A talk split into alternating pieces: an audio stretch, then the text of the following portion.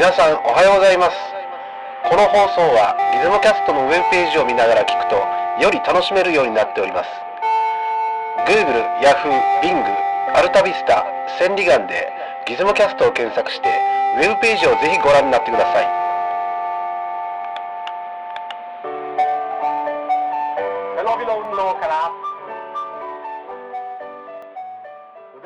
こんにちは。こんにちは。ギズモショップの清家ですドボンスルルガンスだ。まあいいや。まあごちそうさまです。失敗しました。はい。ありがとうございますね。はい何ですかダ今バンですよ。ダバンっつったらアランドロンじゃないですか。アラン昭カ和ねペラスモプリティですよ。それは そうそうね あ松田カペラの CM 出てましたもんね。あのアランドロンねはい。アランドロンって分からんでしょうねもう我々めっちゃいい男じゃないですか。なんか今の人にあわかんないですかね、もだってほらかアランドロンのふりなんかしてとかほら。う。誰だっけ？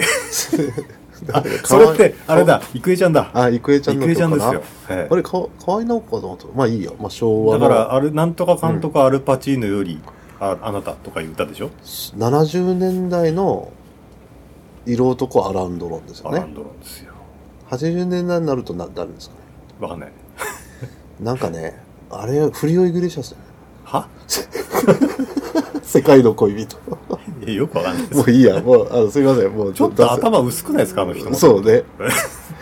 まあラテンっぽいっちゃラテンっぽいですけど同じラテンでもちょっはい。とアランドロンとまあいいや。はい。まあいいやもうね、はい。話は。で、はいあのの辺で。でもまああの技能キャストにですね、はい。あのメッセージメッセージがいただいてて、はい、はい、ではあのメッセージのご紹介させていただきます、はい。えーラジオネームオカリーさんから。おかりんさん。はいはいえーぎポッドキャストで毎週楽しみに聞いております。ありがとうございます。ありがとうございます。このサイトでは写真が見れるのでより楽しませてもらっています。やった。見ていただいてます。写真も嬉しいですね。嬉しいね、えーうん。えー独断と偏見でもかいま構いませんのでこれからもコアなお話を楽しみにしています。そうね。ありがとうございまますいや、はい。お墨付きいただいたんで。あの基本的にやっぱりあの独断と偏見なんですよねそうなんです。よ一個人の意見なんですよね。私ね一般的な知識と一般論で語りたいんだけど、知らないもん。一般っていうそのうん。普通、イエスね。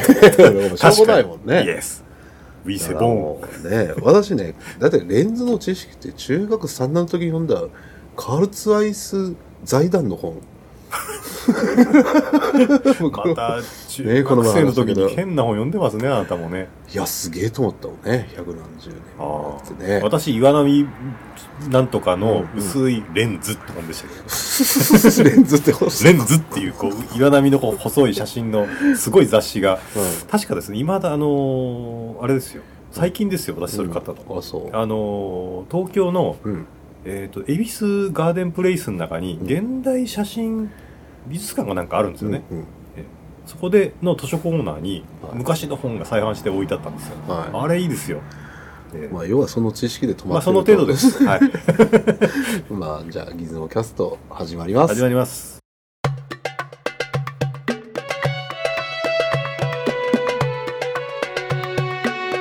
つもキャスト。はい。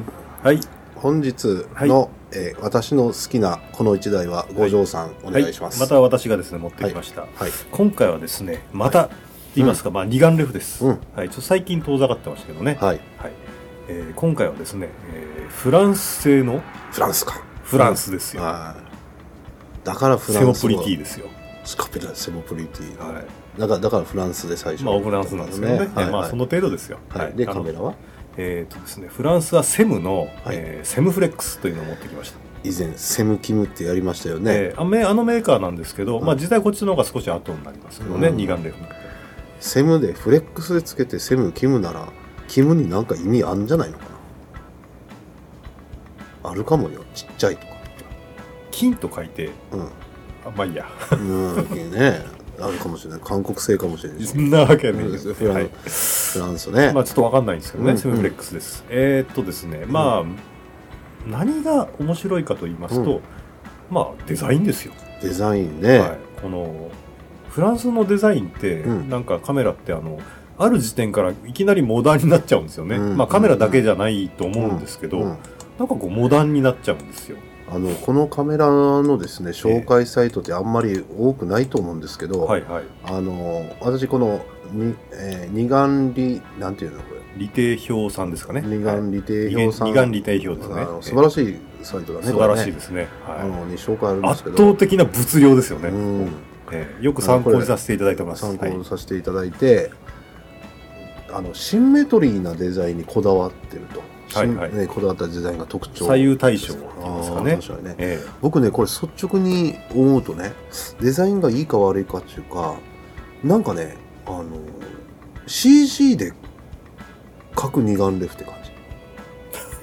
なんかほら CG 初心者が練習でえ書きやすいと、かうんなんか二眼の特徴っちゃ特徴なんだけど、はい、レンズ2個あるとか。ここまでなんていうか実際作るとなんかならないんじゃないかなっていうかなんか不思議なデザインなんですよね。要は。ほうほう。ていうかちょっとね見る限りリコフレックスみたいな感じでしょこれ。じ地が地金で作ってる。なんかほらまあうん。安物心っていう感じですよね、うん。うん。えなんだけどこうなってないもんねデザイン。あのリコフレックスはね。はいはい、うん。だからほらちょっと不思議な感じしました、はい。うんまあ一言で私が言うのはやっぱモダンっていう感じモなんダンですかね。かね、うん。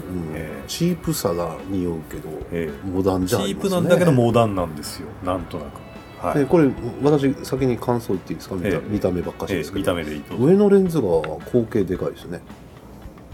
あ言われてみるとちょっとどでかいですねサイズが。上のレンズの方がえあの赤なんか明るい。えはい。アナスティグマと、えー、3.3ってありますけどね。なんか多くあるのは逆でしょ。同じか下の方。があー割とビューレンズはちょっと手手抜きじゃないんだけど、うん。あんま力入れなくてメインの方だけこれ逆にビューレンズの方つまりピント合わせのしをしやすくしたと、明るい方がまあしやすいですよね、うん、これなんでしょうね。あのーこのメインの方がですね、うん。F4.5 なんですよね、はいちょっとまあやややや暗めっていうんですかね、はえい上の方が明るいと。ええ。えだけどレンズがそのメーカーがですねソン・ベルチオっていうのがついてまして。ベルチオ。ええ。まあ、あのフランスのレンズとしてはなんか有名らしいんですけど私あんまり知らないです、ああなるほど、はい、ただまあおフランスのカメラだからはい。写りはおフランスなんだろうっていうまあそういうノリですね。おフランス映画のノリかなみたいな、まあでもねフランスはねすげえからね工業工業力ね。世界世界初のカメラ作ったのフランスでしょ。アンジェニューとかありますもんね今だに。あのほらあれなんだえ？カメラオブズキュラああそうですね。最初のそういうのを作ったところですよね、車作ったのもプジョー兄弟だしフランスだし。おお工業力すごいですよフラはいはいはいンスはね服ばっか作ってんじゃねえかってみんな思いますけど違うんですよあのスタントとかでぶち切れてるのはフランスですもんね大体。ね。えでこれいつのカメラなんですか？すみませんカええメラ。ーとですね何年でしょう。結構長い間作られててバージョンも結構いろんなのがあるようなんですよね。私見た感じもうあれですよ。あのリコフレックス並みでしょ。60年70年60年前って感じするけど。どうでしょうねちょっとうん。また、あのいつものように下調べないんですけどまあ60年代ぐらいじゃないかなと。情報がね。あ多分調べるとありますそう。あそう域のに全部。ある程度のこうあの結構なバリエーションが載ってますね、なんかね。うーん。なんかもうリコフレックスより高級ですねって感じなんか部品点数2倍ぐらい。ちょっとモダダンなやっぱり感じですよね、ええ。まあでも裏見ると赤窓シャあの赤窓ついてるしまあ下見るとこの回転式の、あいい音するね。あ下の。の回転式のこのロック機構がついてるんで、ロロックパッカン事故は基本的に起きないです、あ。はい、そういうとこはちゃんと抑えてライバルなんだと思います？この二眼。セムのライバル。はいこのセムフレックス。なんなんでしょうね。すいませんけどリコフレックスとルピテルルピテルはまだないっしょ。ないけど、はい。ライバルっていうか。現在のですか？でもこっちの方が圧倒的に出来がいいね。多分ですね、うん。でも違う世界の個々の存在のような気がしますけどね、うん。やっぱり。フランスね、だからみんながルピテルとか、うん。もしくは今のなんだあの例えばミノルタのオートコードとかうん。今まあ二眼を国内で買ったりして、二眼の世界に入る人が行きやすいメジャー系ってあるじゃないですか、はいはい。それとは違う次元にある個々の存在っていうですね。いや知らなかった。だから何にも考えなくてその中にうん。入り込んで自己主張できるいいカメラだと思いますけどね。いろいろケチつけてすいませんけど、ええ。お嬢さんイタリアとか、スペインとか、はい。なんかあのフランスとか、はい。すごくおしゃれな国じゃないですか全部。でもねなんでカメラこんななんですかね？みんなブサイク？いや中華つまりたい、はい。まあ簡単に言ったら、えそこら辺歩いてる女性にねはい。あこれフランス製なんだ。いう時に服だったりねえあの靴だったり化粧品とか。えはいはい。たらわあすごいと思うでもこれフランス製なのよ。って言ってもうん。そんな感じしません？なんか。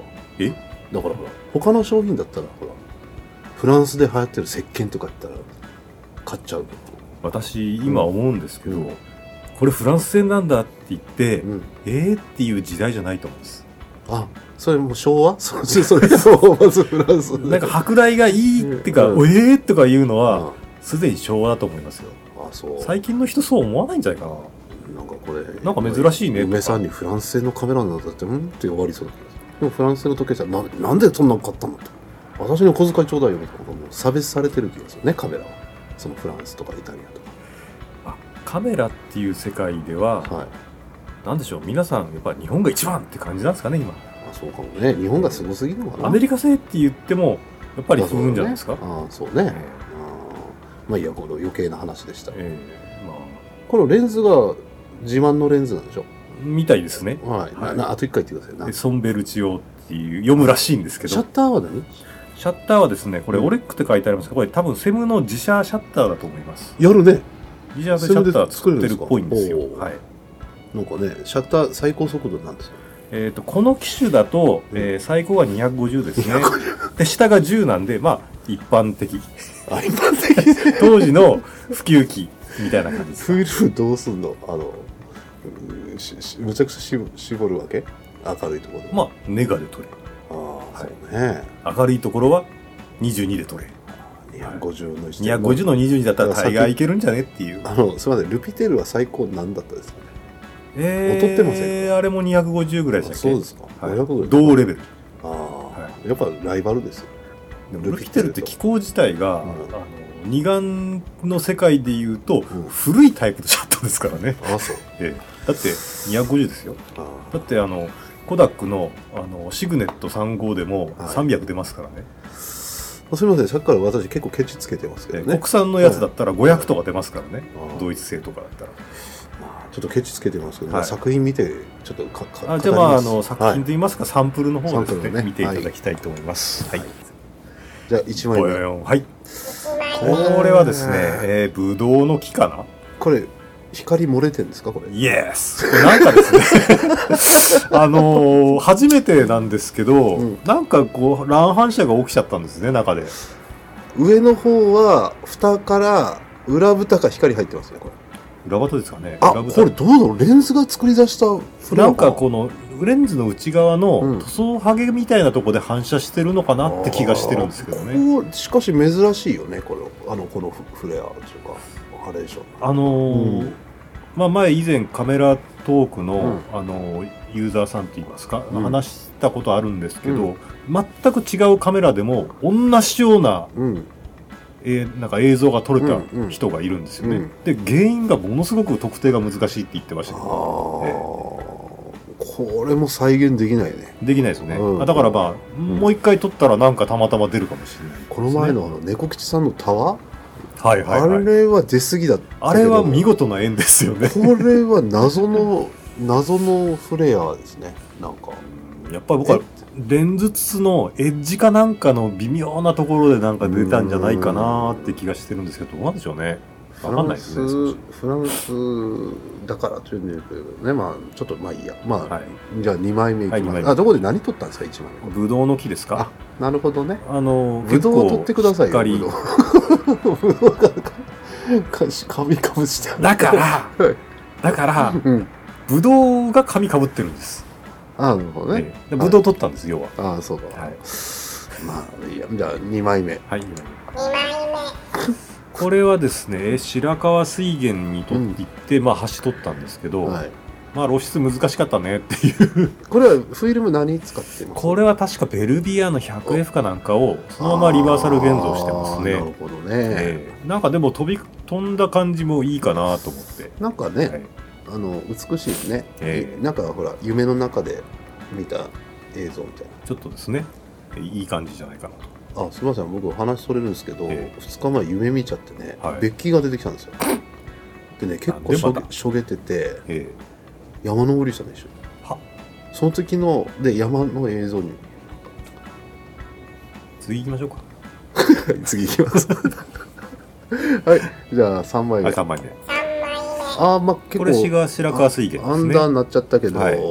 ねあのブレもないしもうちょっとあのリバーサルだからそうですね。ね暗くなっね。そのまんま出ちゃいましたね、うん。ええ。ただ私思うんですけどね、うん。まあアンダー目に映る、まあ、映ってしまったんですけど、自分はやっぱり暗いところは暗く映って当然じゃないかってまあいそう感じがあるんで,、すよね。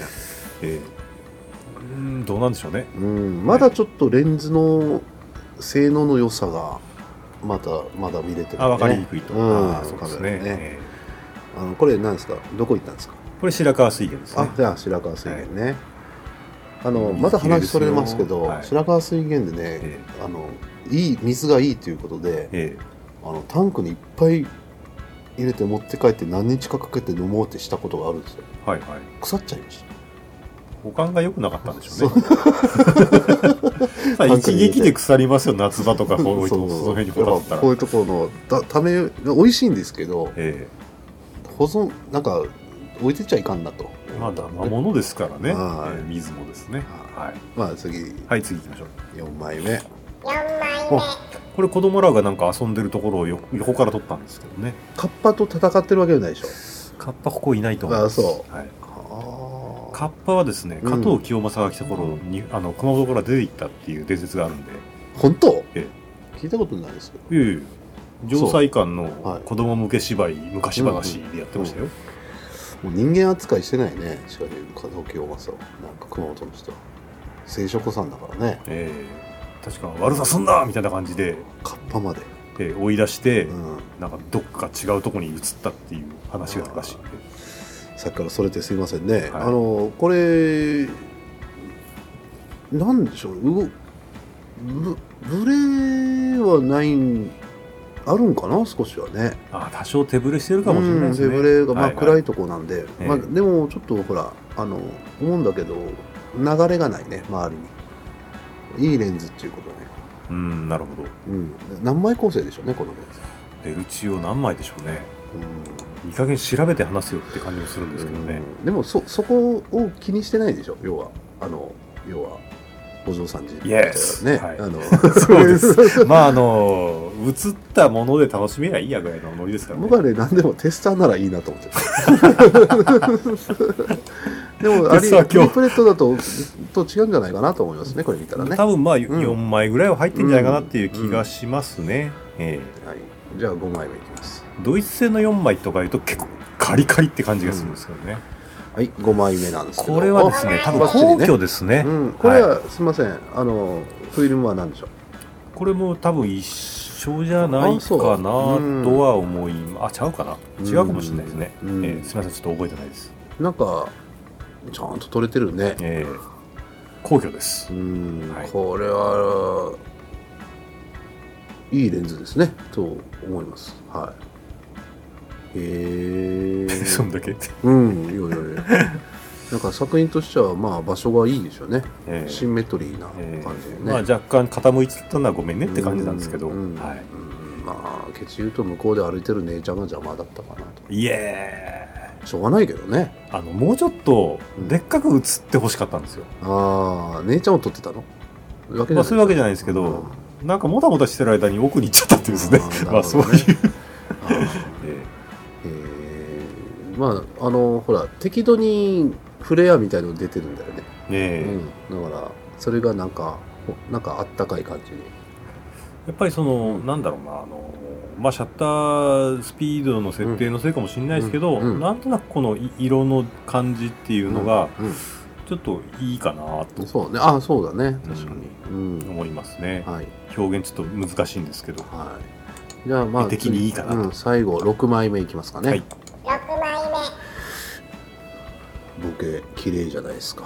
ボケいや僕ね。あ悪口じゃないですよ今の、はい。えーボケ綺麗じゃないですか。でもピンとどこに合わせてるんですか。一応ですねこの前のこの草のところに合わせたつもりなんですよ、ん。でごく一部に合ってます、うんうん。はい、合ってるところがありますす、どっかに、ええ。なんだろう。あのー。要は暗かったんで、うん。もうほとんど開放で撮ったんでしょうね。うん。だからもうほんの 1, 1ポイントしかピントが合ってないあですねそうなんだ、ええ。社会社社会深度が狭いんだね。ね。まあ一応これってまあ言ってないけど120フィルムまあでかいからあはい。あの66ですね、立体感出やすい。えですよね。えなかなかこうドリーミーに撮れるなというなんか全体的になんか夢っぽいよね僕、ええ。あの印象だと。おフランスでしょ？オフランスですね、なんかそうね。この好きな人っているんですかね？こいや結構いると思いますよ、のはい、ええ。やっぱり色合いがなんかうん。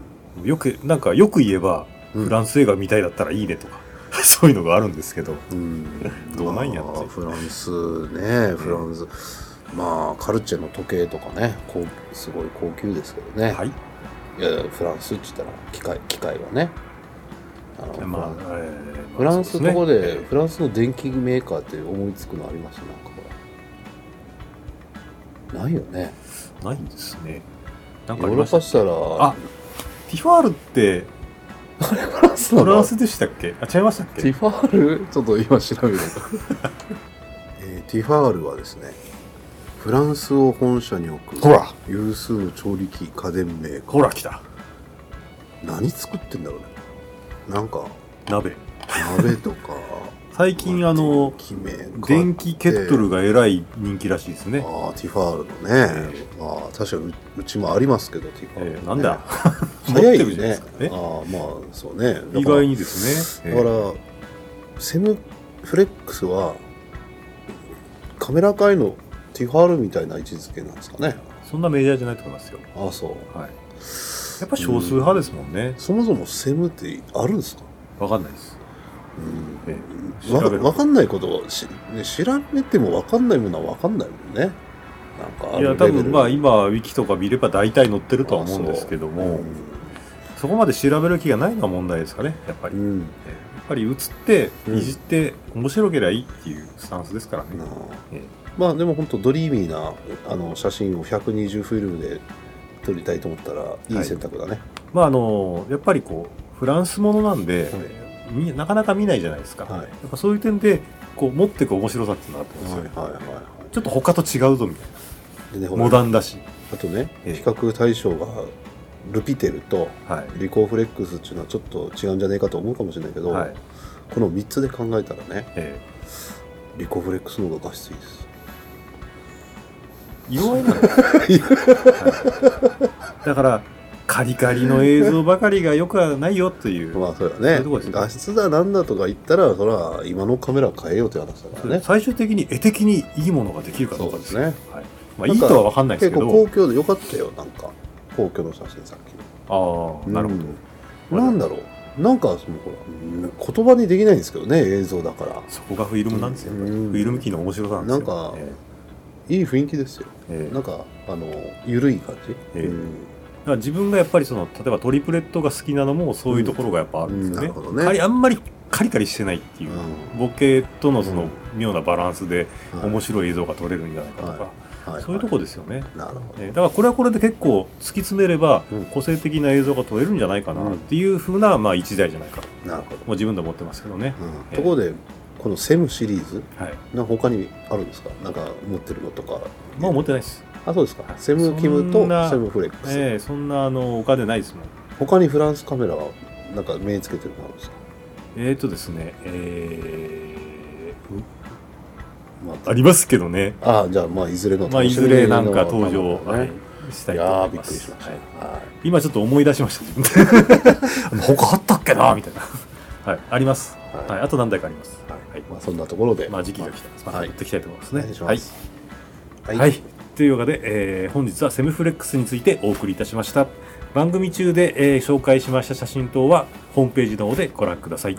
それではご意見等お待ちしております。さよなら。さよなら